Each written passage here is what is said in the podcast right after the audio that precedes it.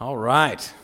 Y'all come on in and grab a seat. We've got coffee and joy and fellowship. Okay, today we are beginning a brand new topic in our theological equipping class, which will take us through the end of this semester, and it is the doctrine of the church. I don't know if you've been with us recently, but for like the last year, year and a half, we've been talking about salvation. We've talked about everything from election to growing in holiness to what happens when you die, the entire Christian life and the process of salvation.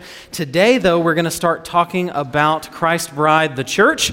And uh, today's just an introduction. Next week, Jeff is going to be talking about what is the church. Today is an introduction into what is known as uh, ecclesiology. And so uh, we'll begin with that word. So, you will hear us refer to the doctrine of the church as ecclesiology. Sometimes you'll hear the phrase ecclesiastical. Uh, the Old Testament book, Ecclesiastes, is uh, not its original Hebrew title. The Hebrew title of it is Koheleth, which means preacher, because it's this guy who's giving wisdom about life and these kind of things. Uh, but its Latin title is Ecclesiastes, because it is wisdom for the ecclesia, for the church. And so anything that has this kind of root, this uh, ecclesia, ecclesiastical, ecclesiastes, ecclesiastical authority, anything That sounds like that all goes back to the same word, and it is the Greek word ekklesia. That's what it looks like in, uh, in uh, minuscule writing in Greek, and then that is the transliteration into, uh, into English.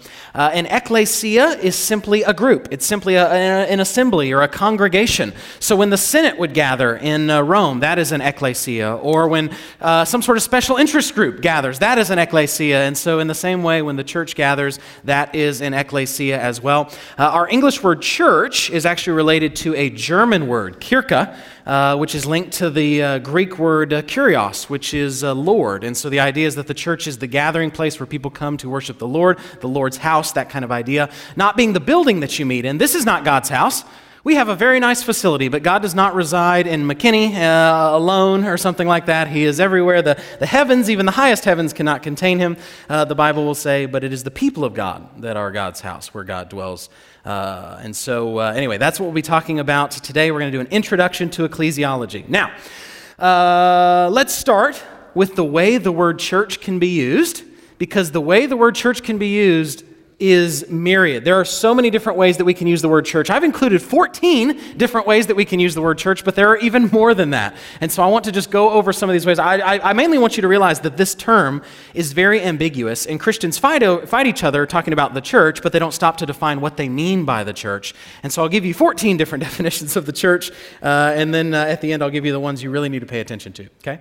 Sometimes when we use the word church, it can mean all Christians. It just means Christians generally. Okay? That's sometimes known in theology as the universal church. So if I say Jesus died for the church, what I mean is he died for all Christians, all people who know and love him, not just one congregation, but Christians generally. Okay? Uh, the word church can refer to a local group of Christians who regularly gather together. This, in a, instead of the universal church, is called the local church. So, if we talk, for example, about the people of the Parkway Church, we are a local instantiation, a local uh, embodiment uh, of the church, which is a bigger universal reality. Sometimes when we use the word church, we mean all Christians who've already died. This is in theology known as the church triumphant. So if I say something like the church that is in heaven, what I'm meaning are Christians who have already died. They've already been successful. That's why it's called the church triumphant. They've already, they've already won. They've already made it. They've already arrived, okay? Other times, the word church can refer to all Christians who are still alive on earth. This is what's called in theology the church militant. Why? Because we are still fighting. We are fighting against sin, we are fighting against the devil, we are fighting against false doctrine, and so we are like a military uh, fighting against what is evil. So, for example, if I were to say the church must remain faithful, I can't mean Christians who've already died, they've remained faithful. I mean those of us down, down here still fighting the good fight. Okay? Number five. Sometimes the word church can mean true Christians who are really elect and regenerate. This is what's known as the invisible church. Okay? When you walk into a church building, some of those people will be saved that you see, and some of those people will not be saved. And we don't always know exactly who that is, but God does, and that is what is known as the uh, invisible church. So if I say the church is the bride of Christ, I don't mean all people who go into a church building, I mean those who personally know and love Jesus, okay? I can say, uh, use the word church to refer to those who attend the church gathering but may not really be saved. Okay? This is what's known as the visible church. The visible church uh, is just everybody you see. As you look around right now, you see the visible church. I think most of you in here are saved, but there might be one who's not. And I won't tell you who I think that person is. Okay? If I were to say, for example, there are a lot of wolves in the church, I, I can't mean that there are a lot of wolves in the true people of God, because those people are regenerate. They're not wolves. What I mean is in the church as we see it with our naked eyes, okay?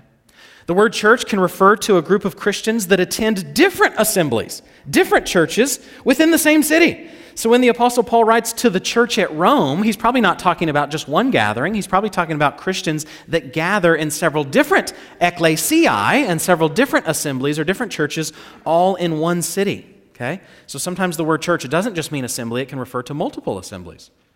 Number eight, sometimes the word church just means any generic assembly. We practice corporate singing in the church. When we actually gather, that's an assembly. But the word church can refer to, like I said, uh, groups that meet for any purpose, political or otherwise. Sometimes the word church refers to the official, corporate, weekly gathering of local, the local church for the purposes of worship, preaching, partaking in the ordin- ordinances, etc. Okay? So if I were to say, Welcome to our church service today, that's what that would mean. When two Christians get together and go watch a movie, that is not church, just because, even though there is a plurality of Christians there. Okay? Sometimes we have to define church by the actual worship gathering, the once a week getting together, worshiping together, being a family assembly, and so that is sometimes how the word church is used. Sometimes the word church is used as an historical institution. So if I say, for example, kings in the Middle Ages were forced to submit to the church, there I'm referring to the church as like this big entity, this uh, organization that has authority and, uh, and rule. Sometimes the word church is a general way of referring to religion in uh, our common parlance. So if I say the separation of church and state, you don't say, What church? That doesn't make sense. What I mean there is something like religion, the separation of religion and state. Specifically, in the original context, uh, the idea was to forbid the state from having an official state church, like the Church of England or the Lutheran Church in Germany or something like that. Sometimes we use the word church to refer to church leadership. So if we say, talk to your local church about getting counseling, that doesn't mean on a Sunday morning you get up on stage and you're like, my marriage is on fire. That's not what we mean. We mean go talk to the church leaders to, uh, to get help with your marriage or whatever it might be. Okay? There was a popular phrase in the. Uh, Middle Ages, uh, which referred to this. It was ubi papa ibi ecclesia, where the Pope is, there is the church. It was the idea of referring to the church as church leadership. Sometimes by the word church, we mean church membership. So if we say something like this, we don't allow lost people into the church. That doesn't mean we don't allow them into our church building. We allow them to come to, come to services. We allow them to come and sit amongst the congregation, but we don't allow them to become members if they're not Christians because we mean something different by church membership. Sometimes we use the word church as a building where Christians assemble when we say, I'll meet you at the church. Okay, now, just to be clear, some of the ways that I'm defining church here is just how they're used in culture. The Bible doesn't use the word church in all these different ways. Okay? In fact, the Bible never refers to a building as a church, ever. Throughout the entire New Testament is never referred to as a building. So this is not the church, this is the church, right? The church is the people of God. But I say this to start off just to say that, that the word church can mean many, many, many, many different things. And so you have to stop and you have to define your terms. Okay? The most common logical fallacy, the most common logical mistake is what is known as an equivocation. It's where you're using the same word and you have a completely different meaning, okay, than the person you're talking to. And that happens all the time with the church. Now, many people don't think that ecclesiology is very important, right?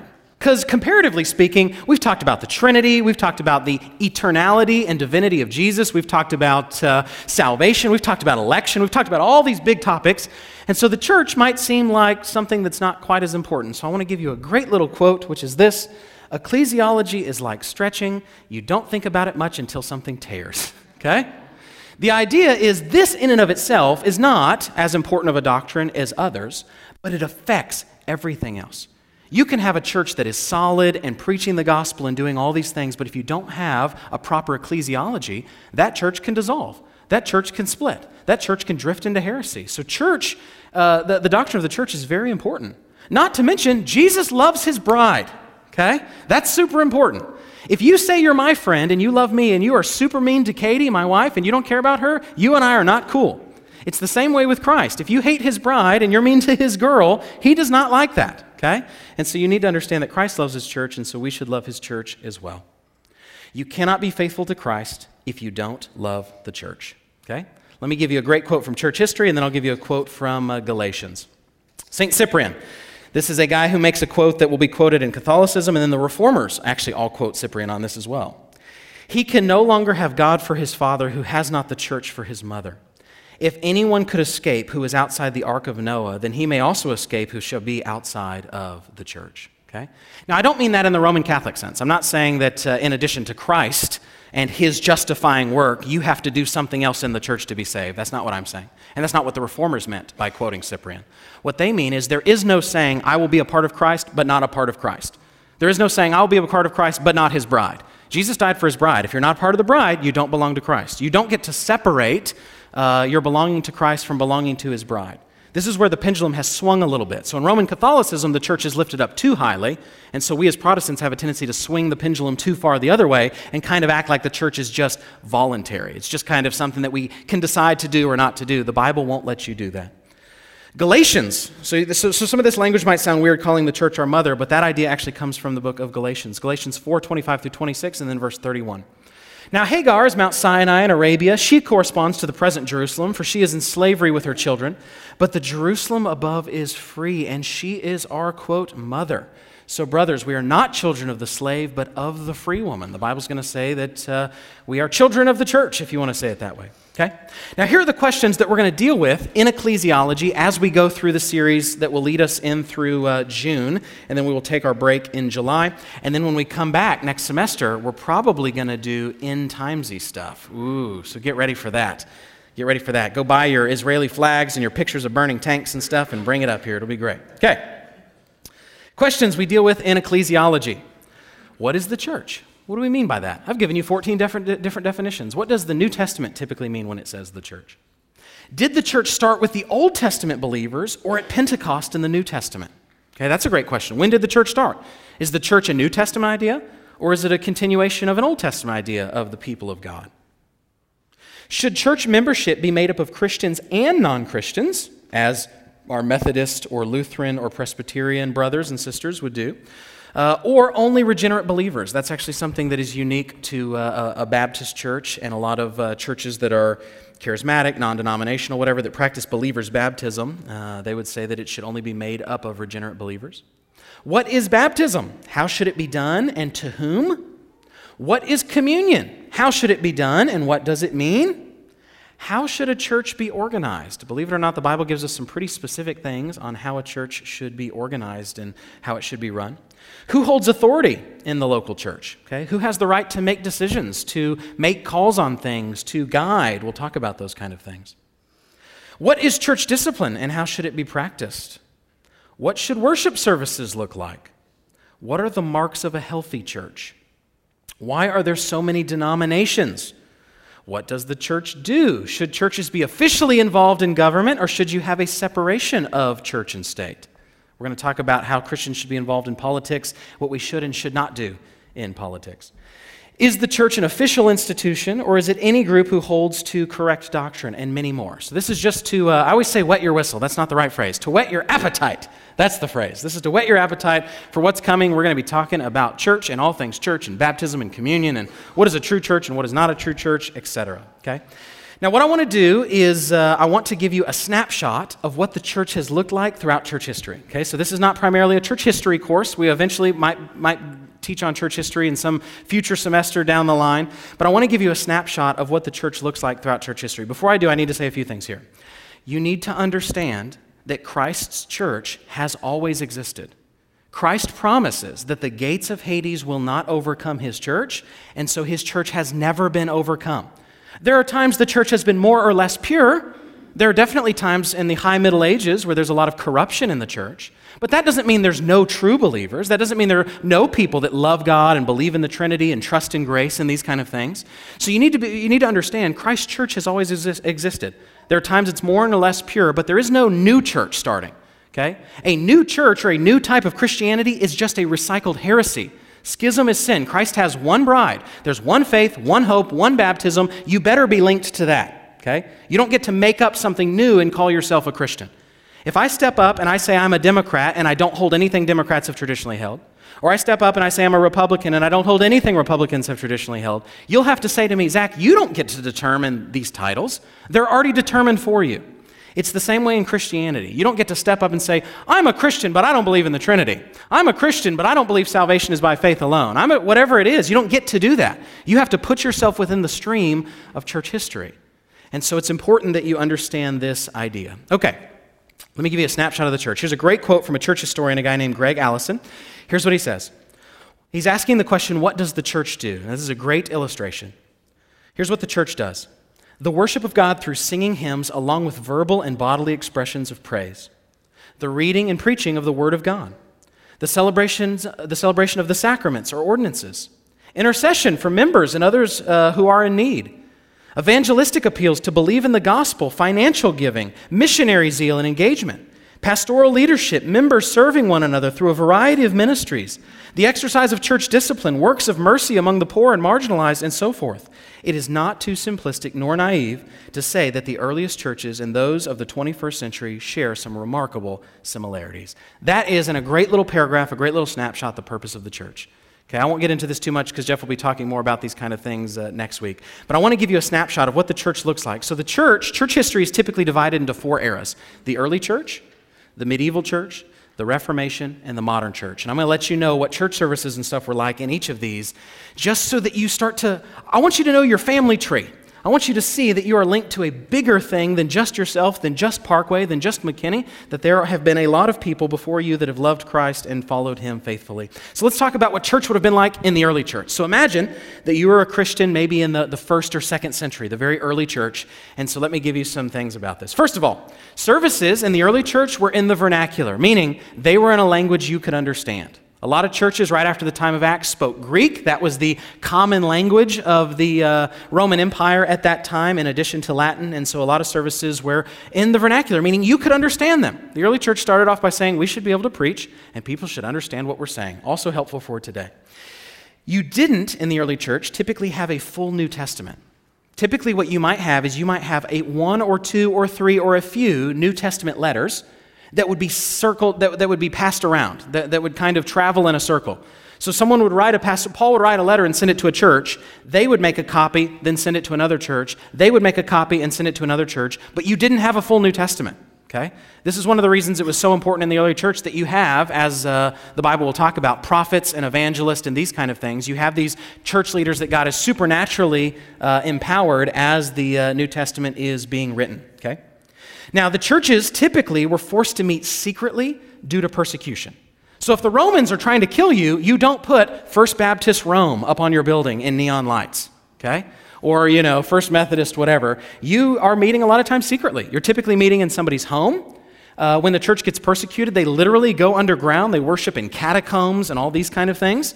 And so that's going on in the early church. Churches were extremely small. It was something that you knew everybody by name. We actually have early lists of membership rolls from the early church. Okay, so in addition to the idea that the Bible assumes that you know who's among you, we actually have uh, early membership rolls that we have discovered of the early church. After the death of the apostles, the role of bishop started to become more pronounced. Okay, so here's what you have in the New Testament Paul or whoever that, that founds a church will elect and help select uh, and have the people help select the leaders of the church. Okay, these are known as elders slash pastors. Those are different words, but that's the same office. What slowly starts to happen in the early church is you start to get certain guys who are over entire regions, who are over entire cities, who are over multiple churches, and that is what is known as a bishop. We'll talk more about that when we get into uh, church government, but just want you to know that that office starts to really grow in the early church, this idea of a bishop. Okay? Churches, the early church, was typically made up of the socially outcast. Now, think about that, okay? The kind of people Jesus selects with the disciples are guys who are losers. He does. God chooses the foolish things of the world to shame the wise. If I'm going to try to change the world with the gospel, I'm going to get guys from like Harvard Business School and who went to Oxford on a Rhodes Scholarship, and I'm going to get the best and the brightest, and I'm going to change the world through sheer human might. Well, that's not what Christ does. What Christ does is he chooses the people no one else would choose. He uses the foolish things of the world to, uh, to shame, the, uh, shame the wise. And so li- listen to this quote. This quote comes from a uh, philosopher who was not a Christian. He hated Christians. His name is Celsus. He was in the second century. Listen to what he says about the makeup of Christianity. Far from us, say the Christians, be any man possessed of any culture or wisdom or judgment. Their aim is to convince only worthless and contemptible people idiots, slaves, poor women, and children. These are the only ones whom they manage to turn into believers. Okay? Now, what he is meaning as an insult, biblically, is actually a compliment. The more that God uses the marginalized, the more that God uses those who are not great, the greater God's glory. You understand that? So if I'm a really good surgeon, and I can remove a scalpel, or I, am sorry, I can remove a tumor with a scalpel. That takes a lot of skill. But let's say you give me not a very good tool. Let's say you give me a stick of gum and I can remove that tumor that way. Then I'm a really good surgeon, right? That's the idea with God. God uses the foolish things of the world to shame the wise because it gives him glory. Yes, he equips us. Yes, there are smart people in church history, but that's not why God chooses them. God equips them with talents, but he uses the weak things of the world so he might get more glory. Okay? The services focused on a few things in the early church singing, scripture reading, teaching and preaching, praying, and partaking of communion. Now, look at me. Those are the exact same things we do here at Parkway. And we do that intentionally. We do that because Acts 2:42 says this is what the early church did. And they devoted themselves to the apostles' teaching. The apostles are dead, but we have their writings in the New Testament. That's why we teach the apostles' teaching. And to the fellowship, where we hang out, we love one another, we have community groups, we greet one another before and after services.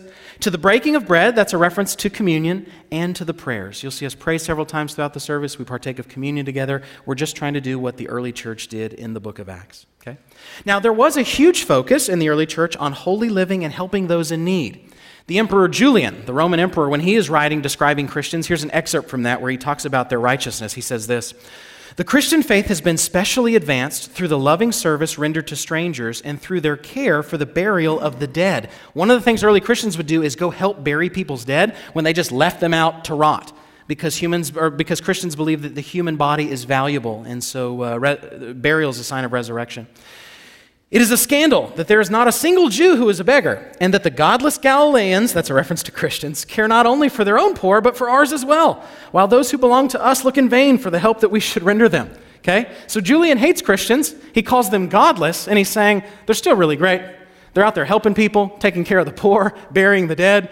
They're, they're the worst. I want to kill them, but also they're really nice and great. Okay?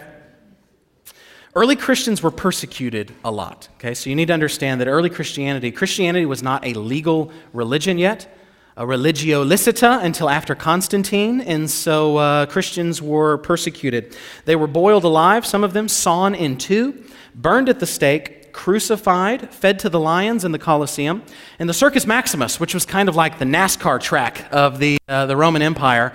Uh, they would tie Christians to the chariot wheels so that they would be crushed during those races. Uh, Emperor Nero would burn them alive with fire, etc. Okay, now there's a few reasons why Christians were persecuted by the Roman Empire. One, their righteous behavior made them stand out as different. Okay, Jesus says that that people will hate you because of your righteousness. When people see righteousness, that's given to you by Christ in the gospel, it makes them feel bad and makes them feel convicted. Instead of turning and repenting, what they do is they will get mad at you, and that's part of the reason Christians are persecuted. Next, now this one's interesting Christians only worship one God. We are not polytheists, okay? We are monotheist. There is only one God, okay? This is one of the reasons why we believe that God is a trinity. There cannot be. So, so I'm a dad, and I have a son, Judah. But if I ask you how many humans are there, the answer is two. There's the Father, and there's the Son, and there's the Spirit. And if you ask how many gods are there, the answer is still just one. Okay, so God is a trinity. We are strongly monotheist. But if you're in Rome, who is a polytheistic society where they're worshiping all kinds of deities, you're denying like a hundred different gods. And so they called early Christians atheists. Isn't that great? Because they only worship one God instead of this whole pantheon of God. So, I mean, if you only worship one and there's another hundred you're neglecting, think about how mad those guys are, right? You're just neglecting them all the time. And so Rome, the Romans hated Christians because they denied every God but one. And so they called them uh, atheists, which is a, uh, a great title. So go ahead and get a shirt that says atheist on it and just confuse everybody when you wear it. They're like, wait, I thought you went to Parkway. Okay. They wouldn't offer sacrifices to the emperor. That's one of the reasons they were persecuted. So, one of the things that you had to do as a sign of your allegiance to Rome is you had to take a grain offering. You could offer a bigger offering if you wanted to, but you had to take a grain offering and you had to cry out, Kyrios Caesar. Okay? Caesar is Lord. And you had to offer that as a, a pledge of allegiance to, uh, to Caesar. But more than that, you're not just saying, I'll be a Roman citizen, you're saying that he's Lord. And the early Christians wouldn't do that. They said, well, we can't say that Caesar is Lord because if it's the case that Jesus is Lord, then Caesar is not. Yes, he's Lord in a lowercase L sense, but that's not what you're asking me to do. You're asking me to offer a sacrifice. You're offering me to, to, to partake in a little bit of worship to the emperor, because people back then would worship the emperor. You have this emperor cult that's going on. And so Christians wouldn't do that, so they were seen as seditious. They were seen as uh, not very political. They were seen as uh, not patriotic. Okay? And so that's one of the reasons they were persecuted.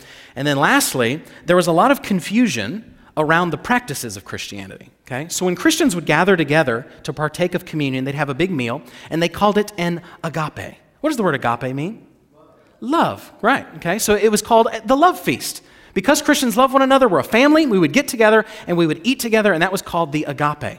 But what Rome, what, what, there was a rumor that kind of spread around that what, by using the word love, we were actually partaking in some type of sexual immorality, some sort of drunken party uh, with one another. And so, uh, so it put a stain on uh, early Christians. That's not what they were doing, but that's what they were accused of doing. If you're a Roman and you say, all these gross Christians are getting together for a love feast, ugh, that's kind of the idea that was going on. Additionally, there was a misunderstanding of communion. Christians were accused of cannibalism eating Jesus' body and drinking blood.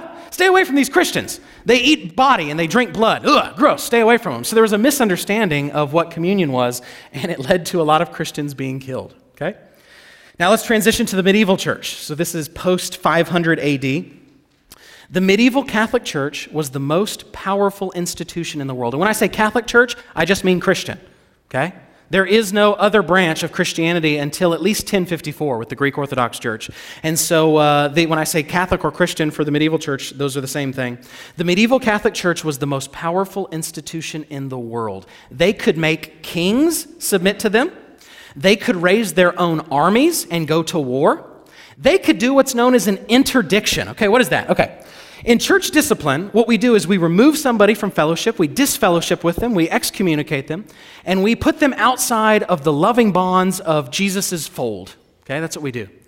What if you were able to do that to an entire nation? The Pope could do it. It was called an interdiction. He would say, The King of France is not listening to me? Fine. I forbid any priest in France from ministering to people so the whole country can just go to hell. That's what he's doing. Okay? That is a lot of power.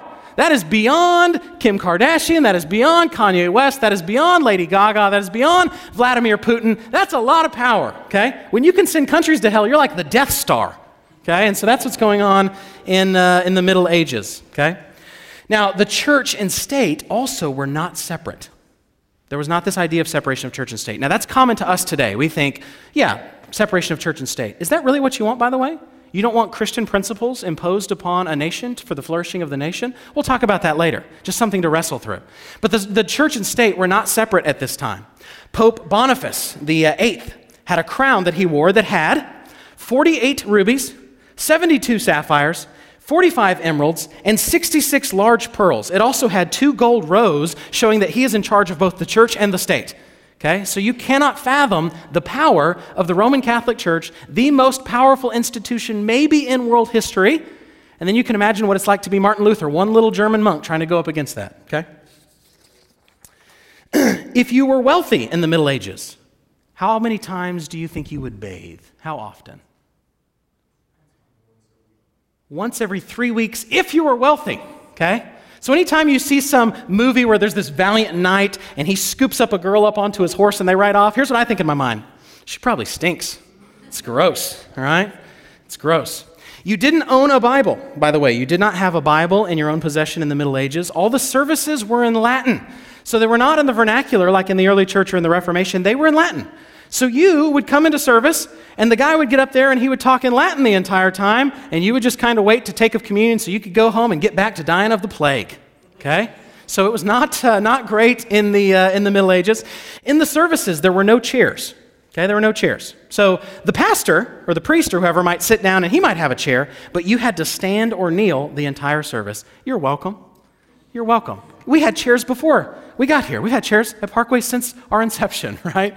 And so uh, typically you would have to stand or kneel the entire time, and men and women would be separate. In some churches, women would be on one side and men would be on the other. In other churches, men would be at the front and the women would be in the back, but you didn't sit amongst uh, men and women together like we do today, okay? Now, what do you think the literacy rate was in the Middle Ages? It's pretty close. Uh, 90% of men were illiterate, and 99% of women were illiterate. So one out of 100 women could read, 10 out of 100 men could read. And, uh, and so not only was the service in Latin, not only did you not have a Bible, but even if you had a Bible, it wouldn't matter because you couldn't read it. You would just do what my son does, where he kind of moves his finger across the page and just makes up a story, okay? And so what you have is you have the church teaching these people who are illiterate through images. If you've ever been in like a medieval cathedral, they have beautiful stained glass, they have statues. Why? Because it's a way to take people who are illiterate and teach them stories of the Bible through picture book, through coloring book, okay? So you might not be able to read the story of the prodigal son, but you can come into a service and on the stained glass there's this son weeping as he walks away from the whores and the money and these kind of things, walking to the Father, whatever it is.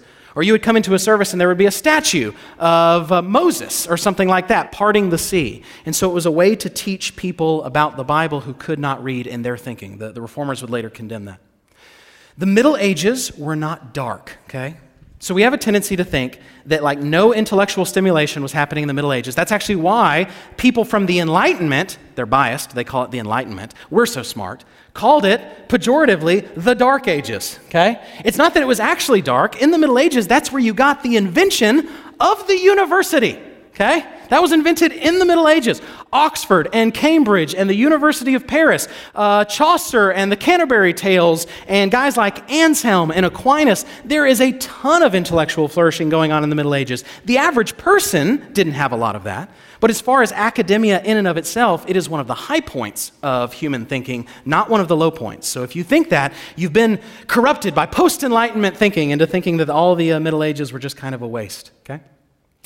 The central part of the worship service was the partaking of the Eucharist in the Mass. Okay? In the Mass.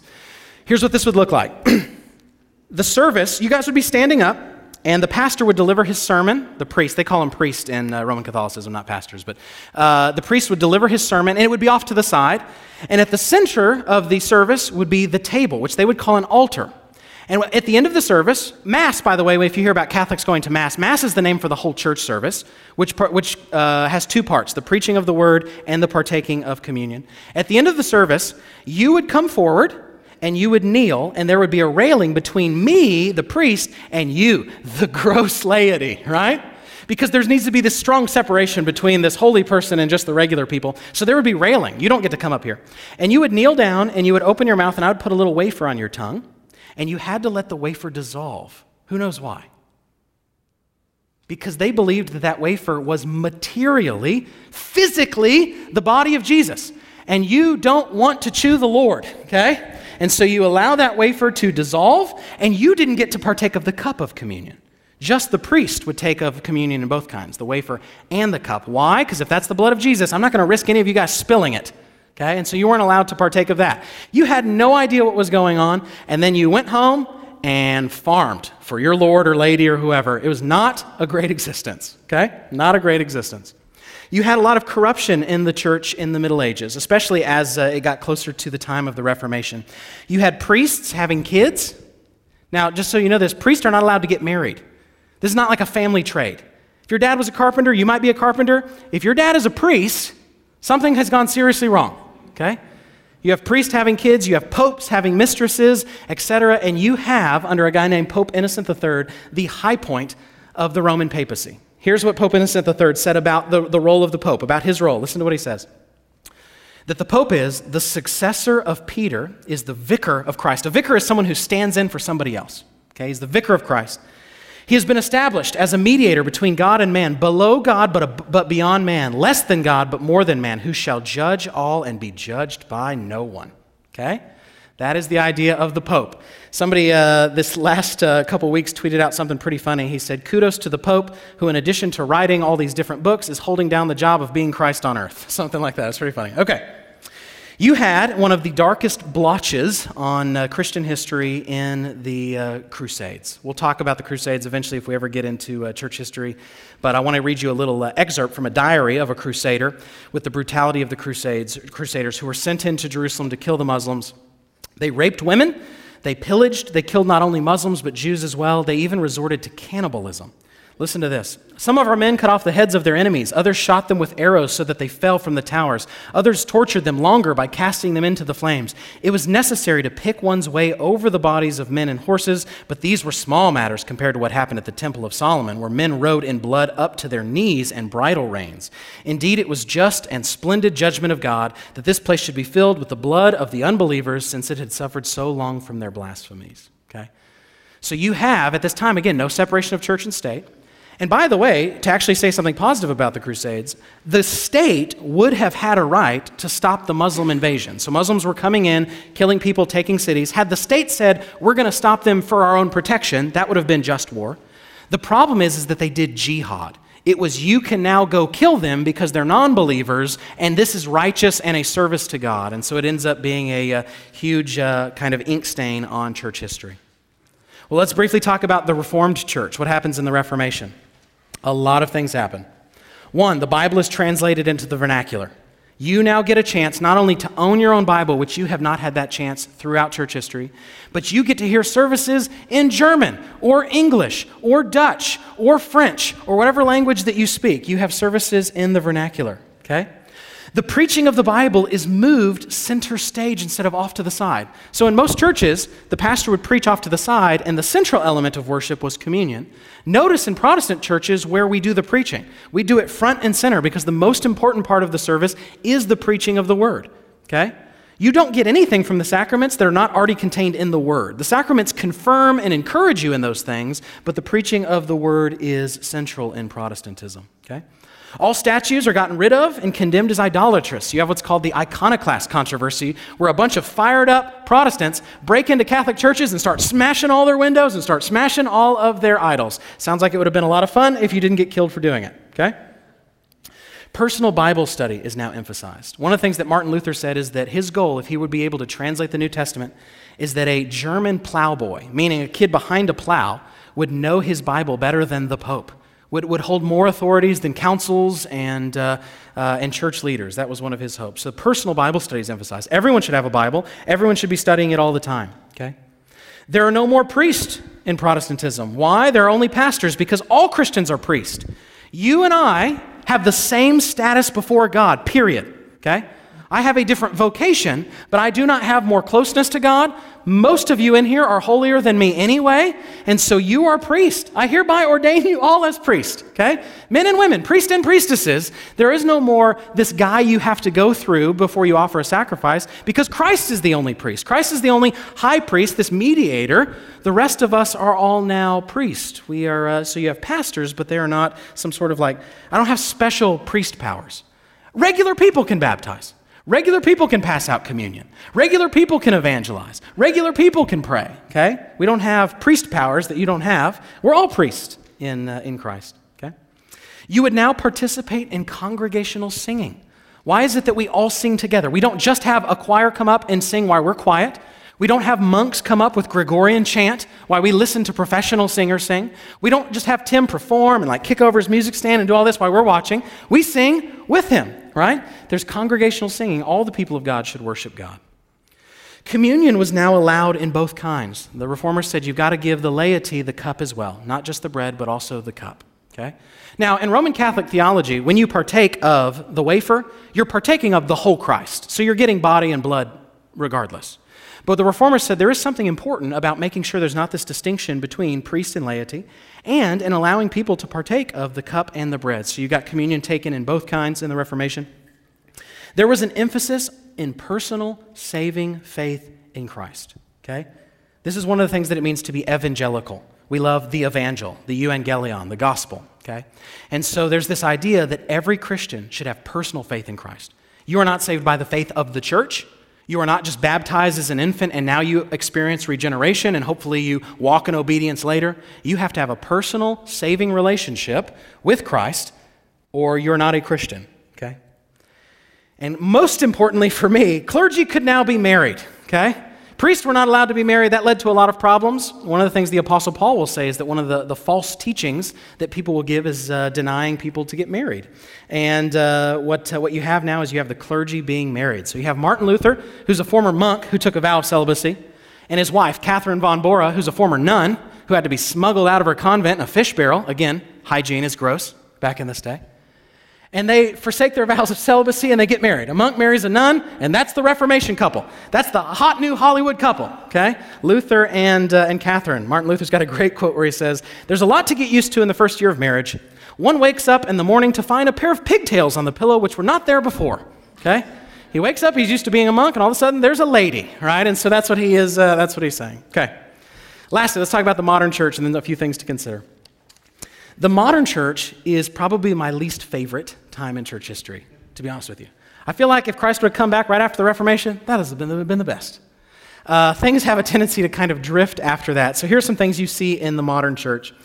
You do see a few good things. You see a huge emphasis on missions. Okay? 1750 and after, you have a huge emphasis on missions. So now you have Christians not just being Christians in their communities, but going to Africa, going to Asia, going to uh, India, going to South America. So it is the age of missions. That is a good thing. Okay? But you also have a lot of bad things. You have the fracturing of the church into many denominations. Okay? When the Reformation starts, those guys are basically all on the same page, and then they start to break away into a few denominations Lutheranism and the Reformed Church. Okay? And then after that, you start to get Anglicanism and Methodism and Baptist and whatever, and the, the, the, spectrum just continues to expand. And we start splitting not over major issues, but over really minor issues. And so you get a lot of fracturing of the church. You see the rise of Arminianism and semi Pelagianism, this idea that you can somehow make this decision for Christ first, despite the fact that the Bible says you're completely dead, that you don't believe salvation is all of God's grace. It's got to be a little bit of you. That idea, which has very much corrupted the American church, is a result of the modern church. You get the invention of a few movements dispensationalism in the mid 1800s. If you don't, uh, we don't have time to explain what all these are, but uh, feel free to, to text a question. You get the invention of the charismatic movement and some of the anti intellectualism that goes along with that. Thankfully, in uh, the 1960s, you have what is known as Post Vatican II, which is this meeting of the Catholic Church. And finally, after condemning us for 500 years, the Catholic Church accepts us back as separated brethren. We've made it.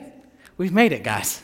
So finally, uh, after all this time, and the, the Roman Catholic Church said that Greek Orthodoxy and Protestants, as long as they're Orthodox, are fellow believers. Okay, so there is more unity today amongst Christians than there was.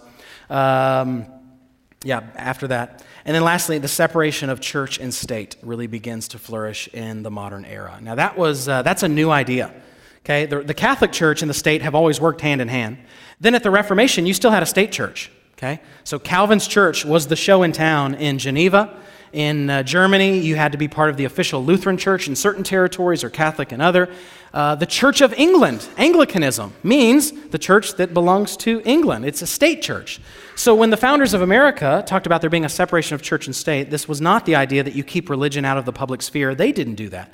They used to host services in the Capitol building. The idea was that there would, America wouldn't have a state church, okay? that the government couldn't say, this is our official American church, like uh, they had in, uh, in England. Okay, a few things to consider, and then I'll have Jeff come up here. The first is this Do you love the church? Do you love Christ's bride? Or do you just think that you can love Christ, but not be heavily involved in being a member of his body? Okay? Your love for the church is linked to your love for Christ. If you say, I really love Jesus, but I don't care much about the church, I don't care much about the bride, I'm not involved, I'm not plugged in, there's a, there's a bigger spiritual deficiency going on. Okay? We'll give you some great quotes.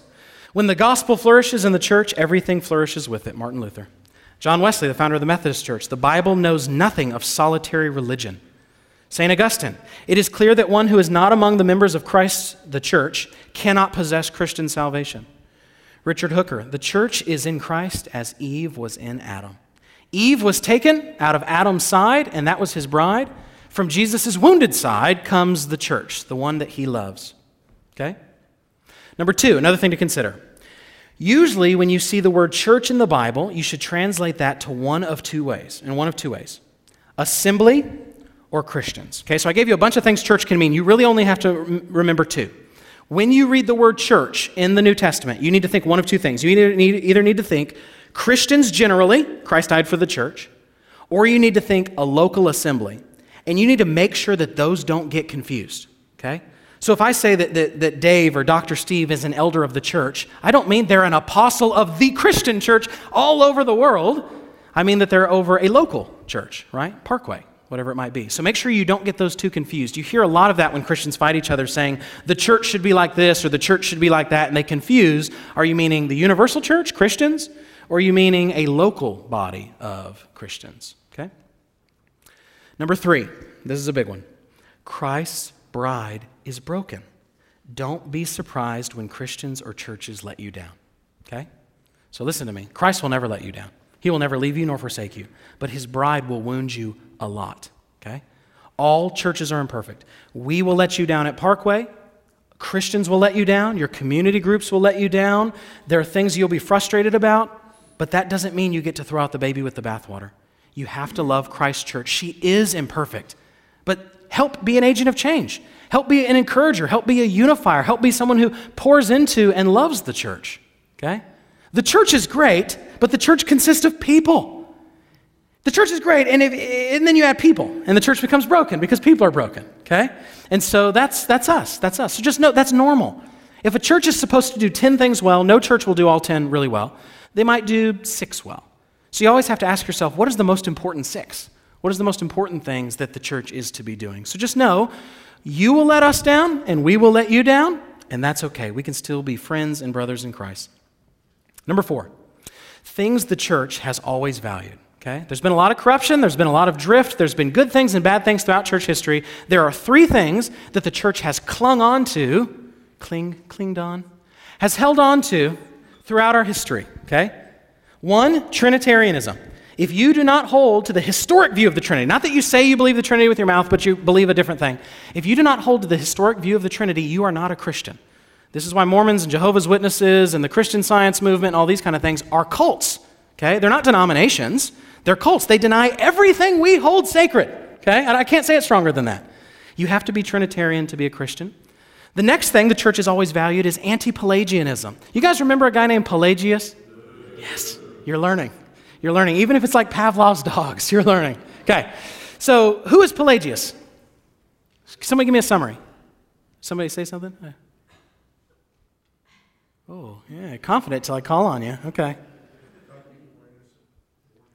Yes, Pelagius was a heretic who thought that people were not born dead in their sin, but that they were born morally neutral, and that you could, salvation was something that you earned. God was gracious in giving you the law. It's your job now to keep it. That's what Pelagius thought grace was the law, okay? And uh, he was condemned as a heretic. Now, you need to know all of Christian history, for true Christians, have condemned Pelagius, even in Roman Catholicism. They will say that you are saved by Christ's work alone. Now, in Catholicism, they'll say you have to do these rituals to get it. It's a little different. But they're not technically Pelagian. Pelagianism is where you think that in addition to Christ's work, you contribute some to your salvation. Okay? That's not true. The church has always rejected that. And then lastly, the life, death, burial, and resurrection of Christ. That has always been central to what the church has valued. Last question, and Jeff, if you want to make your way up here. What questions mentioned above are you excited to learn about as we begin our study in ecclesiology? So, my hope again in this lesson, we didn't really get into the topics. This was just meant to be an introduction to uh, the idea of the church, just meant to whet your whistle or appetite or sword or whatever uh, the phrase is. Uh, so, uh, anyway, what are you excited to learn about? I mean, I don't know if you've gotten our syllabus that we handed out earlier, but uh, we're excited to have you guys here. I think that we'll learn a lot. I think it'll be a lot of fun. So, Jeff Ashley, if you'll come up here and, uh, and help us think through some questions related to church stuff that you guys have texted in. We are so technologically savvy. We're not Amish here at Parkway, in case you were wondering, despite the beards, uh, despite some of the beards. Okay. Um, okay, great. Uh, so, first question that we got, we got about uh, four or five. We probably won't get to all of them, but the first one was What are your thoughts on moving away from uh, large churches? And uh, there seems to be a kind of a cultural uh, movement towards micro churches or house churches or something uh, like that. So I'll give a few thoughts and then turn it over to you. So I think that's two different questions. Uh, it was kind of phrased as one, and, uh, so it's kind of what do you think about large churches, and then what do you think about house churches? And uh, so I'll give a few thoughts and then turn it over uh, to Zach. And so I, I think that uh, that both uh, the larger your church is and the smaller your church is, uh, there are certain dangers that uh, accompany uh, that. And, uh, and so, thinking about it from the perspective of like a megachurch, there are certain dangers. Now, I was saved in a megachurch. I cut my teeth in ministry at a megachurch, and so I've served in a mega, mega, mega church. Mega, mega, mega church. I didn't mean to, to stutter. Oh.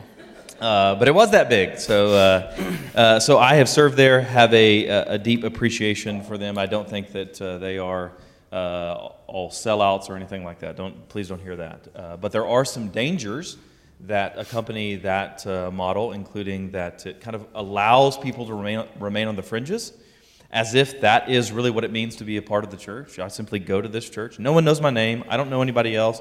Nobody has a relationship with me, whatever it might be. Related to that, uh, the shepherds don't tend to know the sheep. And, uh, and so, uh, you know, you could be a member of a church for 10 years, 15 years, whatever it might be, and you don't actually know any of the leadership. And they don't know you. They don't know your struggles. They don't know your story. They don't know uh, any of those sorts of things.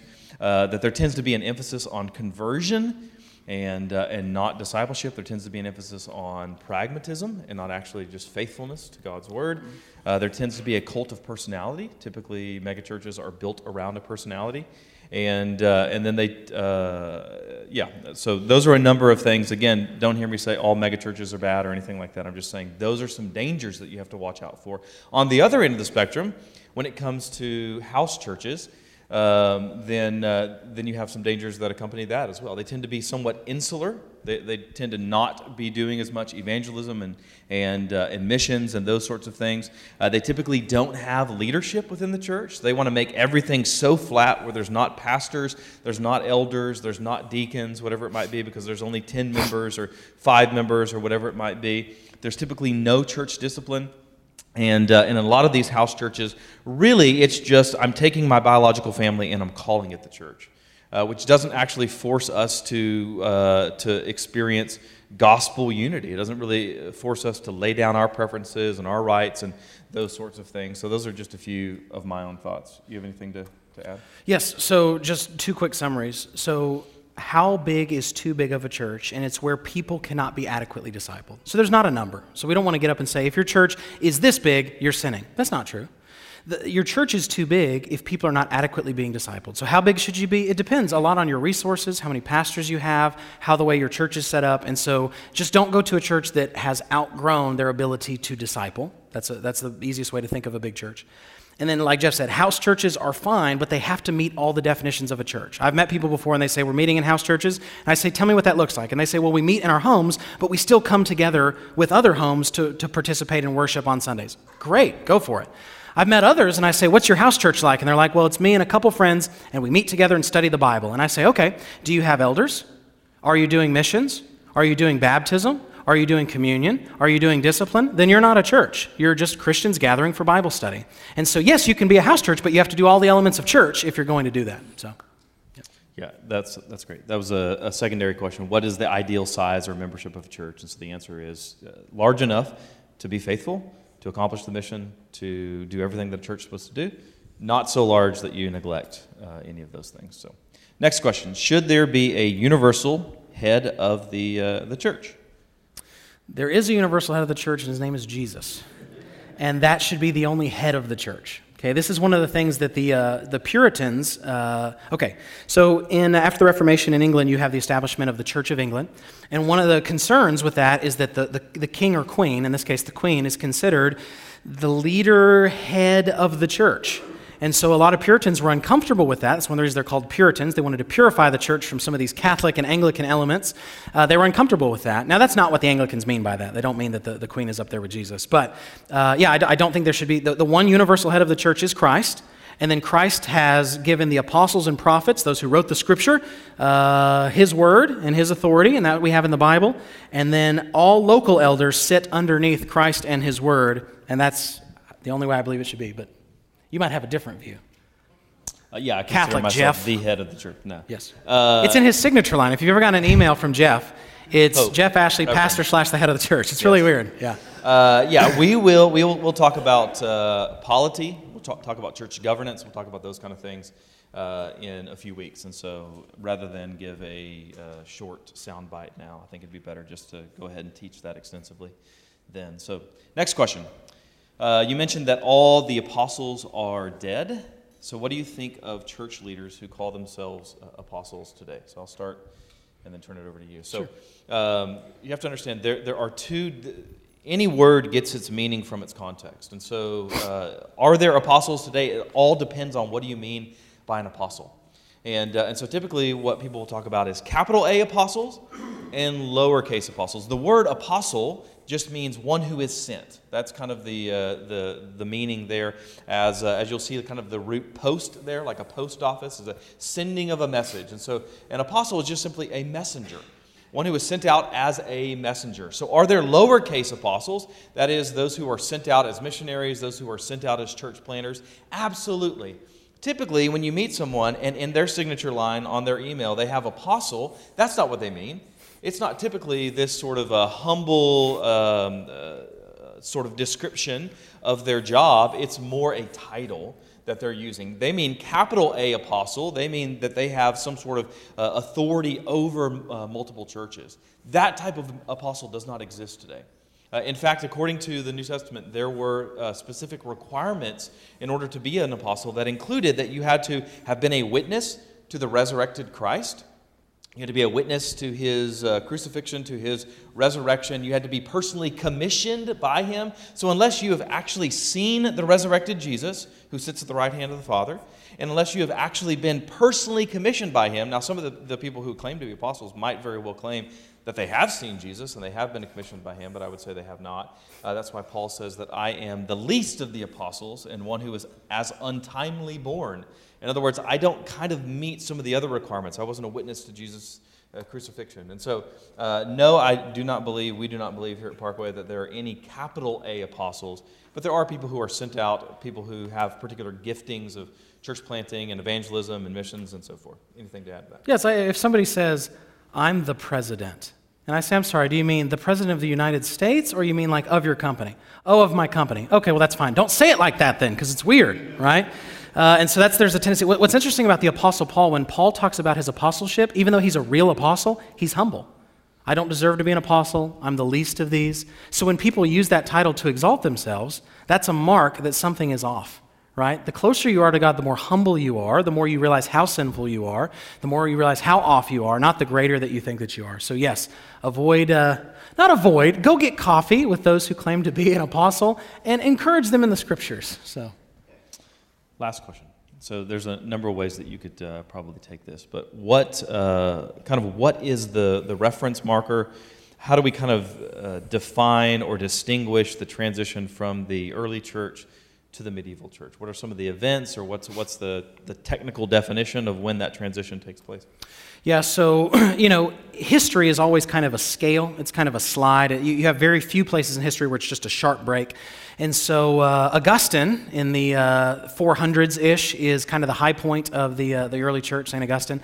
After that, the church uh, starts to take on these more Catholic more, I would say, corrupting elements from about the year 500 to 1500. So it's a big slide. 500 is pretty pure. When the, when the reformers quote people in early, the early church, they'll quote people in the 500s, 600s, year 1000, those kind of things. It's really in the year 1000 to 500 where you start to get the exaltation of transubstantiation, that Christ physically becomes the elements that you're eating in communion. That's where you start to get the exoneration or the uh, exaltation of Mary. That's where you have more of an emphasis on purgatory. That's when you start to get this idea, and this was a popular phrase in the Middle Ages, that, uh, that God does not deny grace to him who does what is in him. So you've got to do your best. And then grace is that God gives you the extra. The reformers are going to say, no, God gives you all of it. You don't do your best and then God helps you. How do you know you've done your best? Couldn't you always pray more? Couldn't you always help the poor more? How can you do your best if you're dead in sin? And so it's, it's a slide, but the, the, the, the yeah, so 1500, 1400, that's going to show kind of the high mark of uh, the Catholic Church in the negative sense. Uh, from 1200 to 1500, that's a really bad time in church history. From 800 to 1200, not so great. From 500 to 800, not that bad. So it just depends. So, yeah. That's good. That's it. Okay. You want to pray for us? Sure. Uh, Father, we thank you for, uh, for your word. We thank you for uh, your church and, uh, and just confess that uh, we want to be faithful, Lord, as you have called us to be the body and bride uh, of Christ, and that you have given us this gift for our good and for our uh, flourishing and for your glory. And so, would you help us, Lord? Would you help us? Would you use this uh, next few months as we consider these topics? Would you use it to expose in our own hearts where uh, we might not love your church, we might not treasure your church as we should, we might not think of it rightly, we might not think of church governance or leadership or membership or communion or baptism or whatever it might be. We might not think of it rightly. And so pray that you would, in your grace, that you would help us to see more clearly, that we might uh, be more faithful to you. And so we're grateful that our, our hope is ultimately found in your faithfulness to us. And because you're faithful, we pray these things in Christ's name. Amen.